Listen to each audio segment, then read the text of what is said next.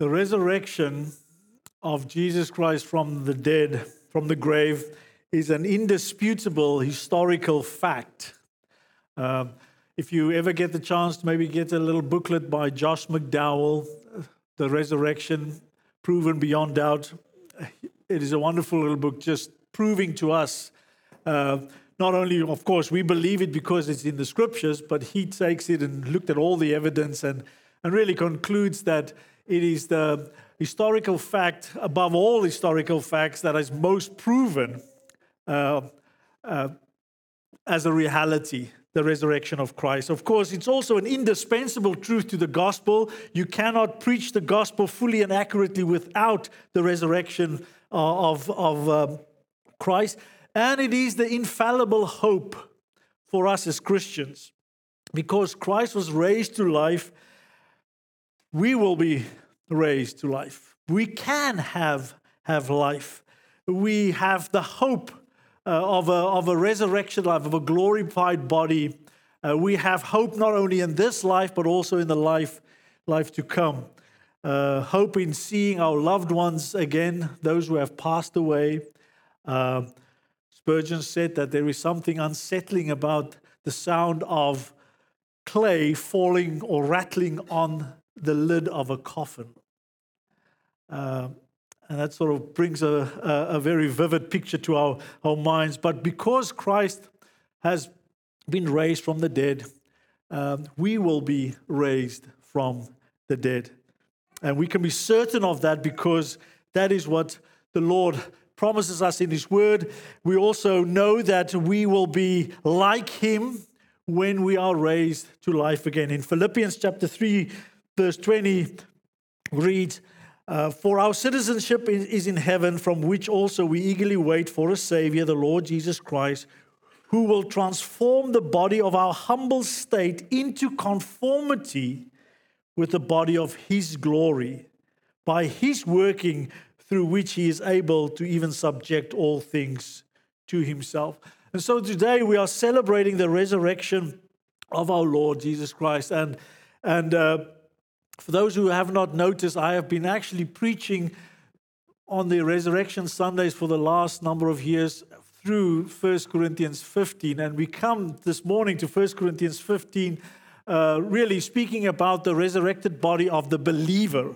Uh, and so I thought it would be good for us to first look at what does the resurrected body of Christ looks like by going through the Gospels before turning to the resurrection or a resurrected body of the believer. So let us pray before we continue. Father, thank you for your word to us, Lord. Thank you that, that you are indeed alive, Lord. Thank you that, that uh, you have given us life because we are in you through baptism uh, in faith, the baptized by your Spirit into the body of Christ, Lord. That is what saves us. And because we are in Christ, we have been buried with him, we've died with him, we've been buried with him, and we will be, or we are uh, raised to newness of life, ultimately to receive our resurrected body. Lord, teach us this morning from your word, encourage us, Lord, I pray, edify us, uh, and may your name be glorified uh, through this service as well. In Jesus' name, amen. So let's first look at the resurrected body of Jesus. Uh, and I'm going to just run through a number of passages. I'm not sure whether you will be able to keep up with me, but uh, the references are up there for, your, uh, for you to look up uh, at, at, at, at, maybe at, uh, afterwards. Um, but first of all, I want to say that Christ preached the resurrection of the body, that he uh, prophesied even his own resurrection. Uh, in John 5 28, he told the Jews, Do not marvel at this, for the hour is coming, the hour of, of, of judgment in which all who are in the tombs will hear his voice and will come forth. Those who did the good deeds to resurrection of life, and those who committed the evil deeds to a resurrection of judgment. So Christ proclaimed the general resurrection of both the living and the dead, those who believed in him and those who do not. Uh, those who will believe in him will be raised to, to life, and those who refuse to believe in him will be raised to be judged by him. Secondly, Jesus taught really that, that the resurrection is through personal faith in him, the resurrection to life that is. Um, at the death of Lazarus, uh, Jesus, when he finally came to Martha and Mary, Martha came to him and, and, and said, Lord, if, if you were here, my, my brother would not have died. And, and, and Jesus comforted her and says, Your brother will, be, will, will rise again. And she uh, thought about the final resurrection, what we've mentioned in John 5. Uh, she said, I, I, know that he will, uh, will be raised. But then Jesus moved her from this abstract belief in the resurrection to believe that the resurrection comes to each one of us through a personal faith in Jesus Christ. John 11 25 says, Jesus said to her, Martha, I am the resurrection and the life. He who believes in me will live even if he dies. And everyone who lives and believes in me will never die. Do you believe this? And so we are called as Christians to believe in the resurrection of Christ and therefore also in the resurrection of our own bodies.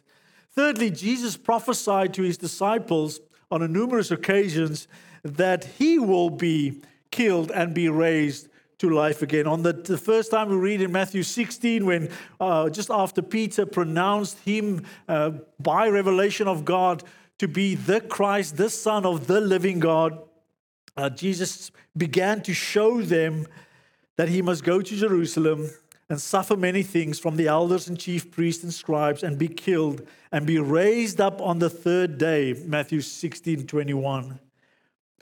Jesus said a similar thing to, to, to the Jews or the Pharisees, rather, and the, and the chief priests. And uh, sorry, no, it was to the Jews. He says, Destroy this sanctuary, and in three days I will raise it up the Jews said to this, it took 46 years to build the sanctuary, and you will raise it up in three days. But he was speaking about the sanctuary of his body. So when he was raised from the dead, his disciples remembered that he said this and believed the scripture and the word which Jesus had spoken. And so, this claim by Jesus that he will be raised to life again uh, was not a secret. He, he preached it, he proclaimed it. Even his enemies remembered it at the time of his death. When he, they asked the authorities to, to put a, a guard in front of the tomb to prevent his disciples from stealing the body and claiming that he rose from the dead. Matthew 27 says, Sir, we remember that when he was still alive, that deceiver said, After three days I am to rise again. Therefore, give orders for the grave to be made secure until the third day. Otherwise, his disciples may come and steal him away and say to the people, He has risen from the dead. And the last deception will be worse than the first.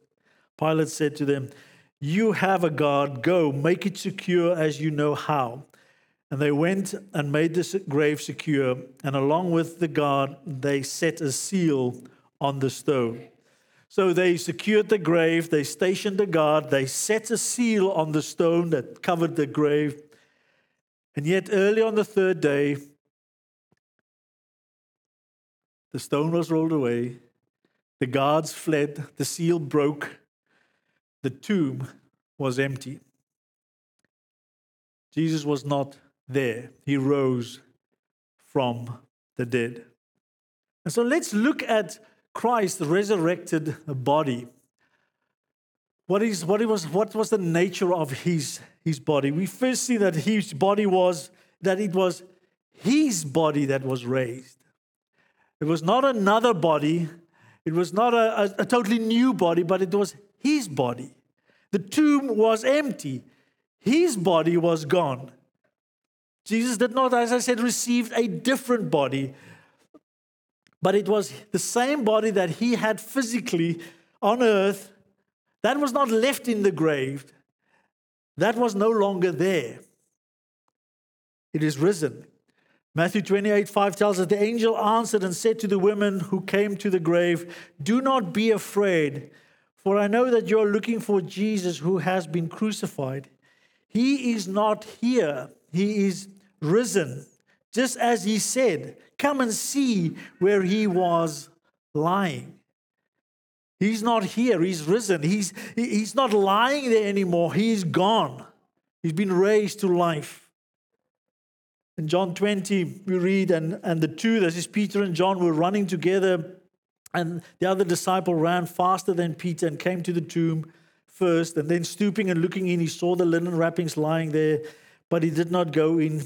And so Simon Peter also came, following him, and entered the tomb and saw the linen wrappings lying there, and the face cloth which has been on his head, not lying with the linen wrappings, but folded up in a place by itself. The grave clothes were there, but his body was gone. He was raised to life. And of course, further evidence that this was Christ, his body, his, oh, his, his, his body, the same body that he had during his incarnation, is of course the visible scars of his crucifixion that was evident to his disciples. Uh, when he first appeared to his disciples, Thomas was not present. And he said, Unless I set, see his hands and the imprint of the nails, and put my finger in the side, the place of the nails, and put my hand in his sides, I will not believe. And uh, Jesus, when he appeared the second time to them, he addressed Thomas and says, Bring your finger here and see my hands. Bring your hand and put it in my side, and do not be unbelieving, but believing. And of course, Thomas exclaimed, My Lord and my God. And so the first point is that was the, the same body that was crucified, the same Christ that was crucified is the one who is raised to life. And his resurrected body was a physical body. It was not a, a spirit or a, that, that has the appearance of, of a body. It had flesh and bones. Luke 24, when Jesus uh, appeared to his disciples, verse 36 Now, while they were telling these things, he himself stood there in their midst and said to them, Peace to you. And being startled and frightened, they were thinking they were seeing a spirit. And he said to them, Why are you troubled? And why do doubts arise in your hearts? See my hands and my feet, that it is I myself.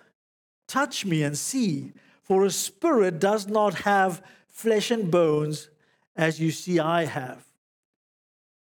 And when he had said this, he showed them his hands and feet. So the body that was raised was a physical body.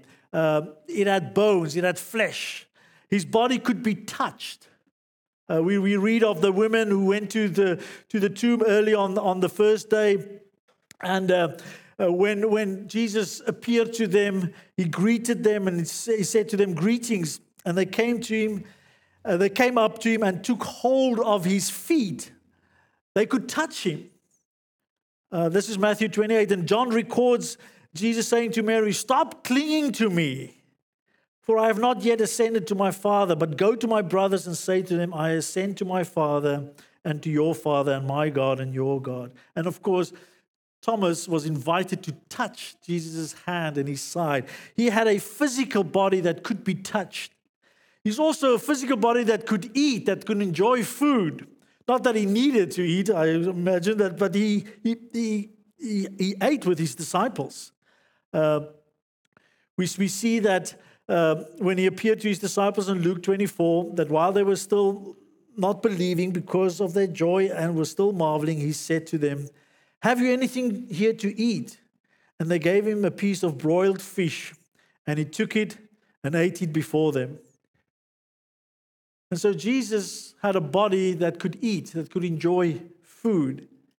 And later on, when he appeared again to the disciples while they were fishing, Jesus called them in John 21 and says, Come, have breakfast. None of the disciples dared to question him, Who are you? knowing that it was the Lord. And Jesus came and took bread and gave it to them, and the fish likewise. And this is now the third time that Jesus was manifested to the disciples after he was raised from the dead. And so we see that Jesus was his own body that was raised to life. It was a physical body that he could be touched, he could be seen, he could be heard speaking. He ate food. Uh, he himself said while he was uh, transforming the, the Passover meal into the uh, Lord's table, uh, into the institution of the new covenant, he said that uh, this is, I will not drink of this fruit of the vine from now on until that day when I drink it new with you in my Father's kingdom. So even, even in the future kingdom that the Lord would be able to drink uh, and eat food. It is a physical resurrected body. So there was, there was a sameness there to, to his body, but it's also very different. His, his resurrected body was also very different from the one that he had on earth or during his earthly ministry.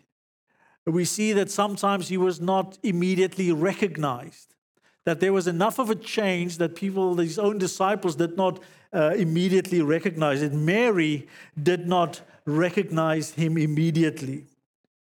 Um, she thought he was the gardener um, until he talked to her and she recognized him.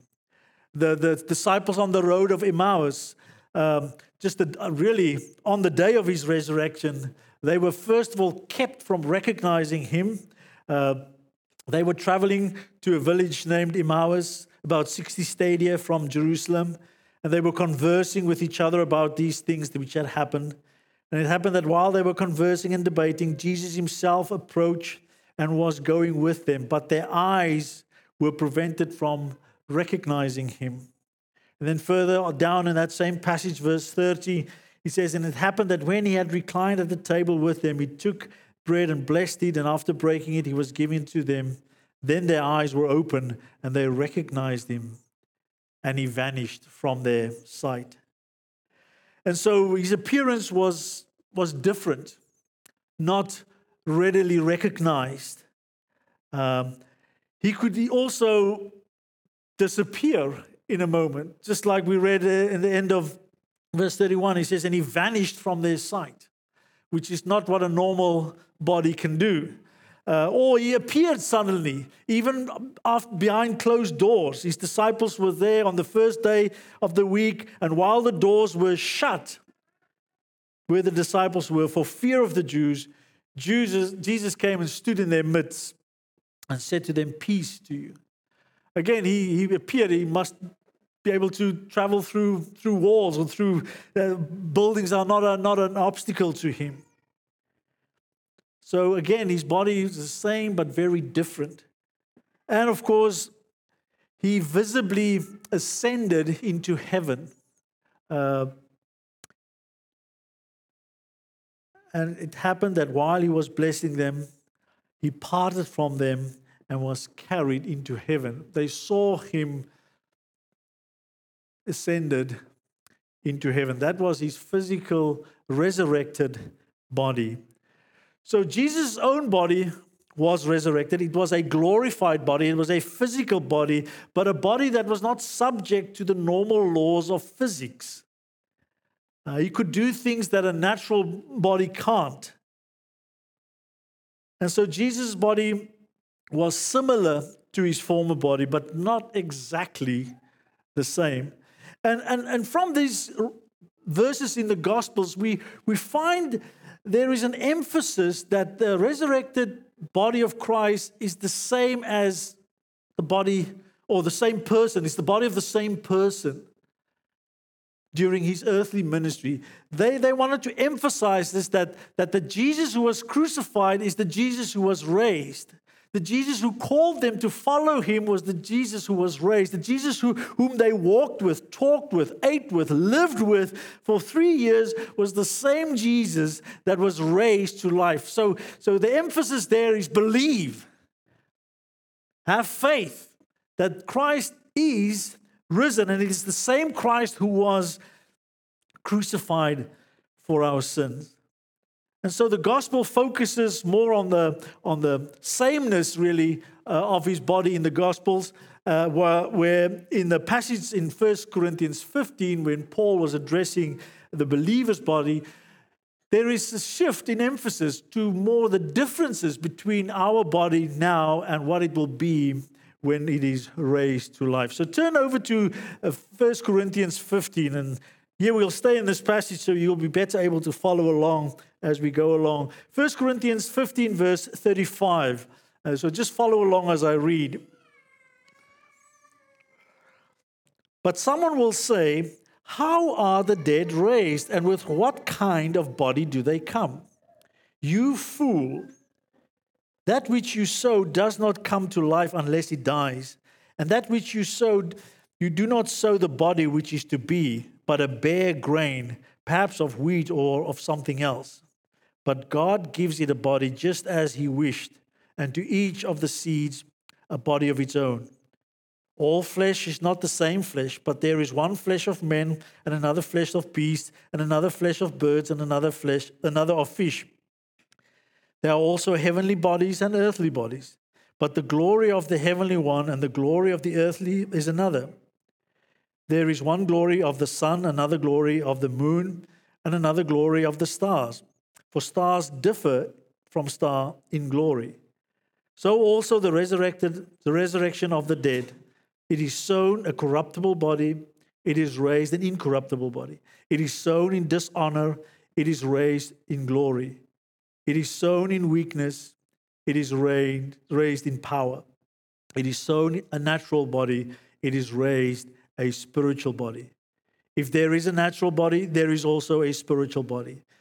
So also it is written the first man, Adam, became a living soul, the last Adam became a living spirit, a life giving spirit. However, the spiritual is not first, but the natural, then the spiritual. And the first man is from the earth, earthy. The second man is from heaven. As is the earthy, so also those who are earthy. And as is the heavenly, so also are those who are heavenly. And just as we have borne the image of the earthy, we also bear the image of the heavenly. And so here we see Paul really, uh, in, this, in this whole chapter 15, addresses the issue of the resurrection with the Corinthians. The Corinthians was a really troubled church, as we have heard before.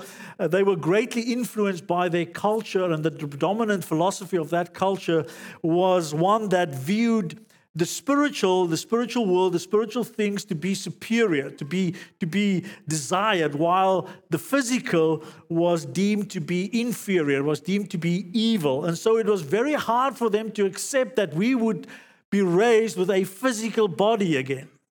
Um, and some really went as far as to spiritualize the resurrection. They had an, an over realized uh, view of the end times, and so they believed that those who are uh, super spiritual, uh, the deeply spiritual ones, have already been raised to life in, in their understanding. But Paul really emphasized the bodily resurrection of Christ, and because of that, our bodily resurrection.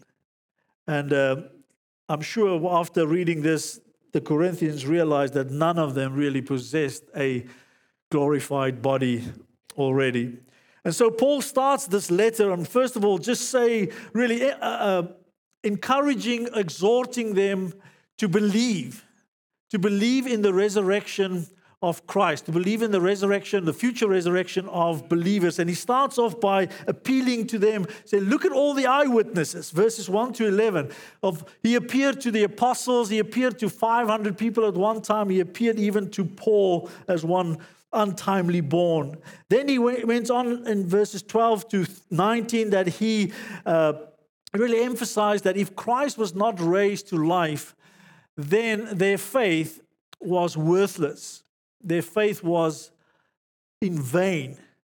Their preaching would have been a lie because they are claiming that God raised Christ to life, while in fact, according to them, he did not. Um, verses uh, 20 to 28, uh, Paul really says that Christ's resurrection was the first fruit of the believer's resurrection. Uh, he's, he's the, sort of the prototype of what our resurrection would be like. And then he went on in verses 29 to, uh, to, to 34 that there were many others before that have believed in the resurrection of Christ. They have actually suffered intensely and even gave up their lives in the hope and the knowledge and in the belief that there is a resurrection, that they will be rise, uh, risen up to, to life again in the future.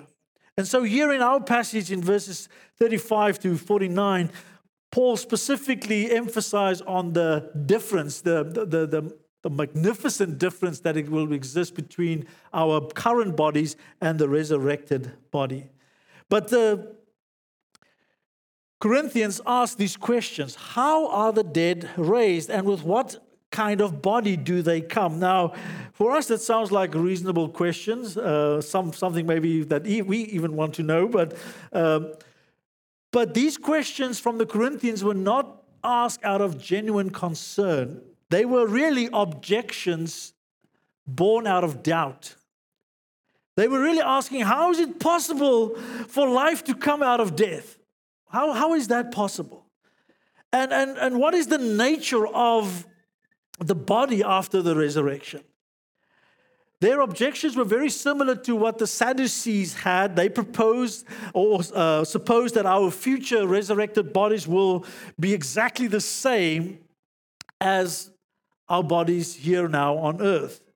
But the Lord responded to them and said to them, You are mistaken, not understanding the scriptures nor the power of God. The power of God, of course, to raise someone to life, the power of God to give us resurrected, glorified bodies. And Paul takes a similar tact here and a little bit more direct, I would say, and he called them, You fool! You are ignorant. You are foolish. You lack sense. Perhaps a harsh understanding or a harsh response in our understanding uh, until we realized that these questions were not innocent. They were actually doubts, they were actually disputes, they were actually mocking God and His word in asking them. And Paul is saying, You fool, we are talking here about the resurrection, not a reconstruction. It is not the piecing together of bits of our former bodies, but it is a different body, a glorified body. There will be similarity because it will be our body, but it's not going to be the same body. It will be a glorified body, it will be a heavenly body. And so Paul used three analogies really to, to help them understand the differences that there would be and, and to answer these questions that they may have. And so he says that our bodies will be very, very different to what we have now. And he uses an analogy from the plant world. He says, That which you sow does not come to life unless it dies.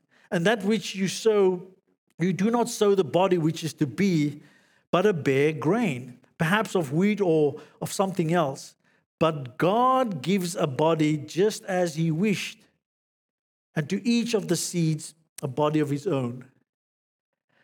And you say the, the, this, the picture is if, if, you, if you don't believe uh, in the resurrection, then believe in seed time and harvest. Do you believe that? Because if you can believe that, then you should believe the resurrection. You don't understand how a seed that was sown into the ground, this tiny little, often ugly looking uh, grain, uh, is, is placed into the ground. It seems to die, and then it sprouts out up into incredible life, totally different from what was sown. And yet, there is connection there. There is, there is, there is a continuity there.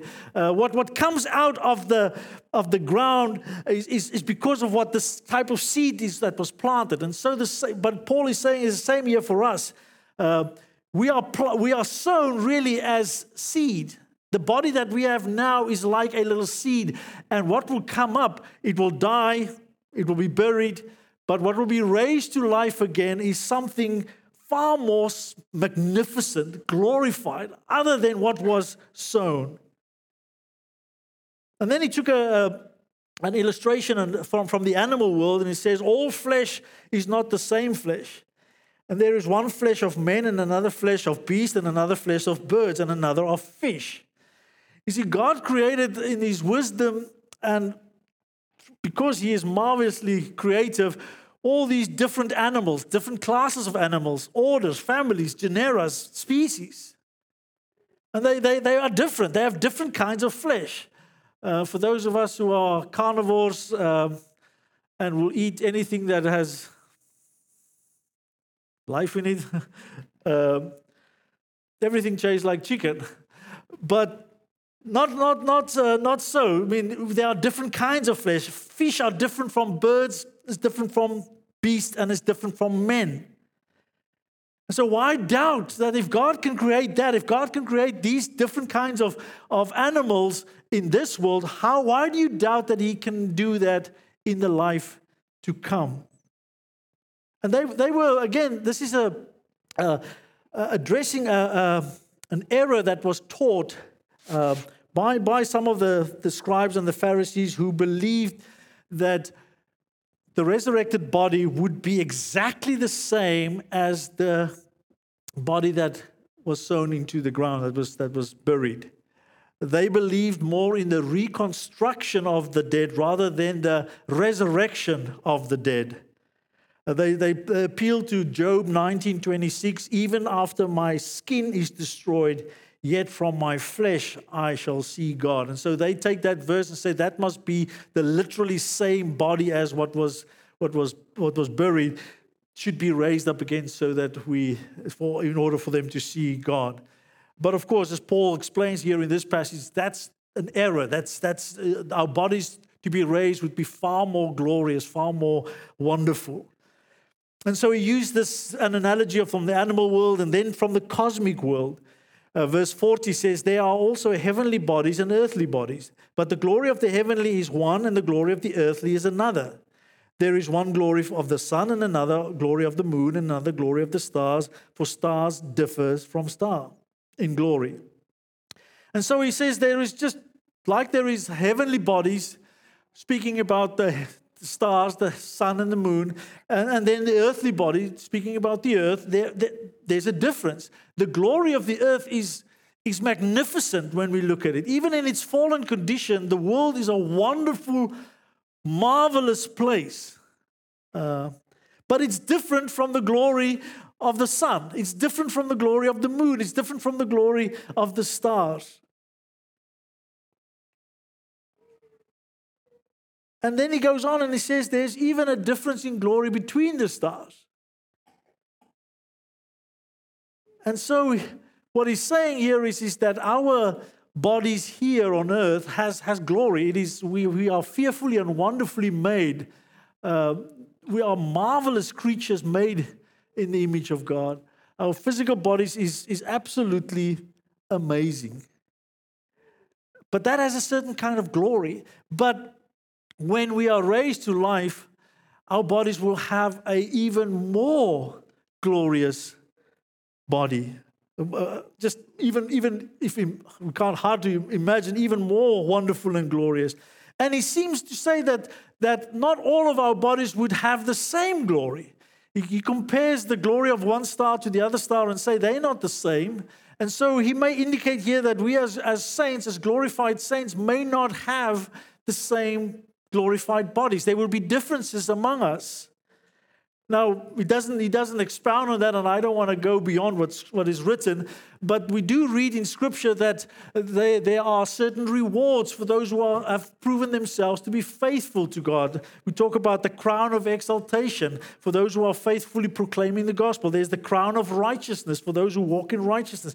There's the crown of life for those who are willing to suffer for the gospel. And there, of course, is the crown of glory for those who faithfully shepherd God's people.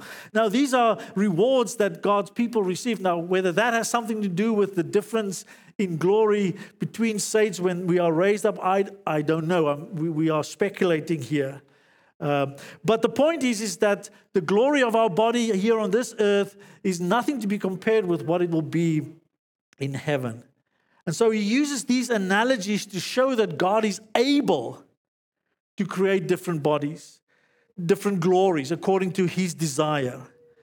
The earthly body has its own glory, and God will and is able to glorify our resurrected body, body with even more marvelous and wonderful ways than, than our earthly body. And our resurrection body, Paul goes on to say, is, will be better by far. Verses 42 to 49 Paul draws this contrast between what is and what will be.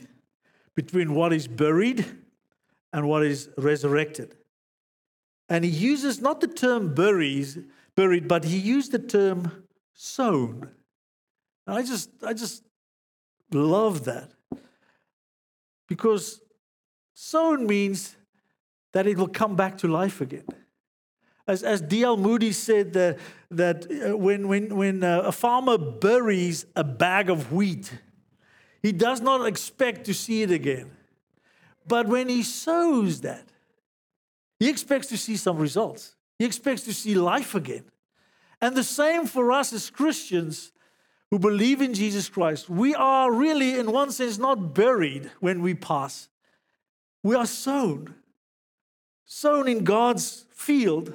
Uh, the Saxon word for, for cemetery, they used to call it God's acre, God's field, from which He will raise up those who are His to really a glorious crop for God.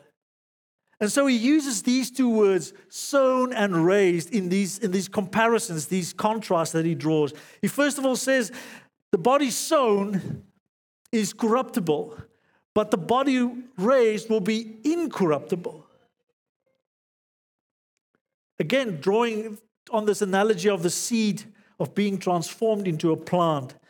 The contrast now is our bodies are, are corruptible, they are perishable, from the day we are born, we begin to die. It sounds morbid, but, but that's a reality. And our bodies begin to deteriorate, not, not suddenly, but, but steadily. And our natural body is subject to decay, to, to deterioration, to, to decomposition. It is subject to the curse of sin. Not so our resurrected body our resurrected body, when Christ raised us to life, it will be imperishable, incorruptible, not subject to the processes of deterioration and destruction. It will last forever, eternal, unending, everlasting. And so it is sown corruptible, it is raised up incorruptible. It is sown in dishonor, it is raised in glory. Verse 43 says, It is sown in dishonor, it is raised in glory. It is sown in weakness, it is raised in power. The body is sown in dishonor. It is, this body is dishonored because, not because it is intrinsically evil, but because it is frail, because it is weak, because it is subject to corruption. It is also our body, this body, that we use to sin against God. That's the way we dishonor ourselves. We, we read in, in uh, 1 Corinthians uh, 6, speaking about sexual immorality, that every other sin that a man commits is outside the body, but the sexually immoral man sins against his own body. He dishonors his own body. And, and Romans 6 reminds us that we should not go on presenting our members as instruments of unrighteousness, but to present ourselves to God and our members as instruments of righteousness of God. So it's in our body that we sin. Therefore, this body that will be sown is sown in dishonor because of the sinfulness of sin. However, the body raised will be raised in glory, would be glorious. It will have a glory that surpasses this body that is sown by far. And again, we, we, are, we are reminded of, of Philippians 3, verse 21, that, that, is, that it says that our humble state will be conformed into the body of his glory. As Christ's body was raised, so ours would be raised in glory. It is sown in weakness. Our current bodies are amazing. Uh, if you think about our natural defenses, our immune system, it is mind blowing when I, when, I, when I think about that. Really, our healing capabilities, how we heal after we have hurt ourselves, injured ourselves, that, that, is, that is amazing. And yet, our bodies are weak. Our bodies are plagued with illness and injury and tiredness. We have limited strength. And ultimately, we succumb to death. Currently, we, we bemoan the fact that our spirit is willing, but our flesh is weak. Not so with our resurrected bodies, says Paul. It will be raised in power. Now, what that exactly entails, Scripture doesn't tell us. Perhaps we will have supernatural strength. But one thing can be sure is whatever our spirit desires, our bodies will be able to perform. No longer are we willing, but our flesh is weak. We will be willing, and our flesh would be able. It is sown a natural body, it will be raised a spiritual body. Verse 44 reads, It is sown a natural body, it is raised a spiritual body. If there is a natural body, there is also a spiritual body. And also it is written, the first man, Adam, became a living soul. The last Adam became a living, life-giving spirit. However, the spiritual is not first, but the natural, then the spiritual. The first man is from the earth, earthy. The second man is from heaven. As is the earthy, so also are those who are earthy. And as is the heavenly, so also are those who are heavenly. And just as we have borne the image of the earthy, we will also bear the image of the heavenly. And so the body that is sown is earthy, it is a natural body. It is temporal, it is imperfect, it is weak. And the body raised would be a, a heavenly body, a, a spiritual body, eternal, perfect, and powerful. But remember again, we are saying that this, the spiritual body, what we mean by that is not that it's not a physical body, but it is a body born by the Spirit of God. And so we see really there is there's going to be some continuity of, our, of, of who we were.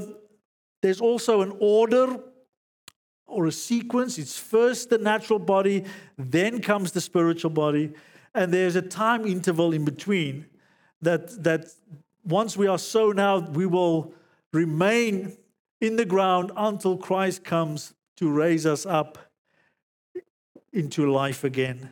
And Paul really points to Adam and Christ as our examples, as, as sort of prototypes of the bodies that we, that we have. Uh, the first man, Adam, became a living soul.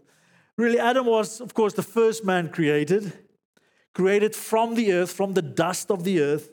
He was earthy, he was made from the earth. And God then breathed into his nostrils the breath of life, and it says he became a living soul, a living being. Paul quotes here Genesis 2 7. Um, and so Adam was created earthly. He, was, he had a natural body. He came from the earth. And he was created very good. We read at the end of Genesis 1:31. Uh, ideally suited for life on this earth to rule and to reign over God's creation in his stead. And yet he fell into sin and through sin, death entered this world. Sin corrupted, sin dishonored, sin weakened this body. And so, subsequently, all men who are born after Adam inherited his nature and received a natural body like his corruptible, dishonored, weak. And their souls, that is this, our souls, that God breathed part of us, that the real you, because of sin, stands eternally condemned, separated from God. And had it not been for God's free gift of grace, sending the last Adam, who is the life giving spirit, we would all be condemned. And so the last Adam became a life giving spirit. The last Adam, of course, here refers to Christ Jesus. He was not from the earth, he was from heaven. He existed before he entered this world and took on flesh. And the body that he had, uh, with that body, he lived that perfectly righteous life. He lived for God. And he paid the penalty for sin. That body died. So that those who believe in him will receive forgiveness for sin and eternal life. He has, He is the life giving Spirit. Romans 5 17 tells us, For it is by the transgression of the one that death reigned through the one, much more those who receive the abundance of grace and the gift of righteousness will reign in life through the one, Jesus Christ. A few verses later, verse 21 so that as sin reigned in death, even so grace would reign through righteousness to eternal life through Jesus Christ our Lord. So we really have on earth only two realms the realm of Adam and the realm of Christ. You, you, we are all born into the realm of Adam. We are all born with an earthy, natural body that we receive. That comes first. And when we come to faith in Jesus Christ, we are made spiritually alive. And when we are spiritually alive, that life giving spirit, who is Christ Jesus, will give us a glorified, resurrected body at the right time when he returns. And so, first, the spiritual is not first, the, the natural is first.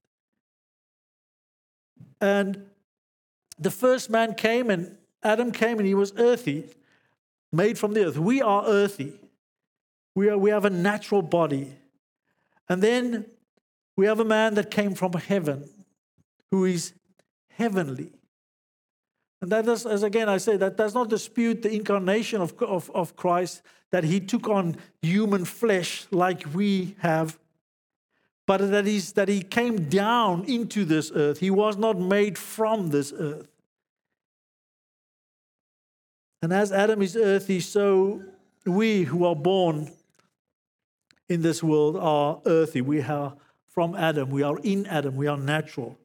And as the Lord is heavenly, those who are in him, they will be receive a heavenly body, a body suited for heaven.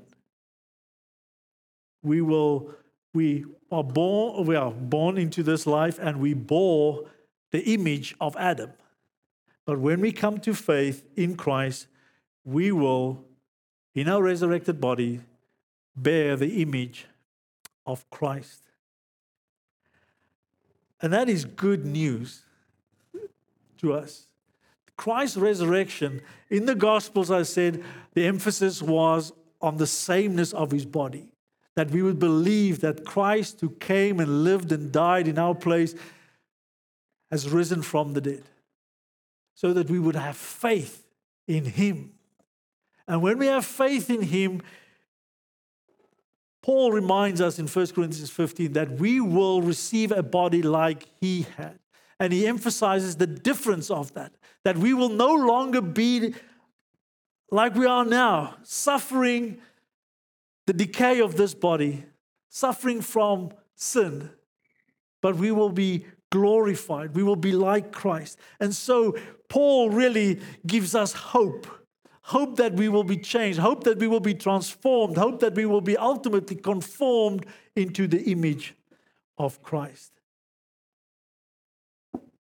1 John 3, verse 2 reads, Beloved, now we are children of God, and it has not appeared as yet what we will be. For we know that when He appears, we will be like Him because we will see him just as he is.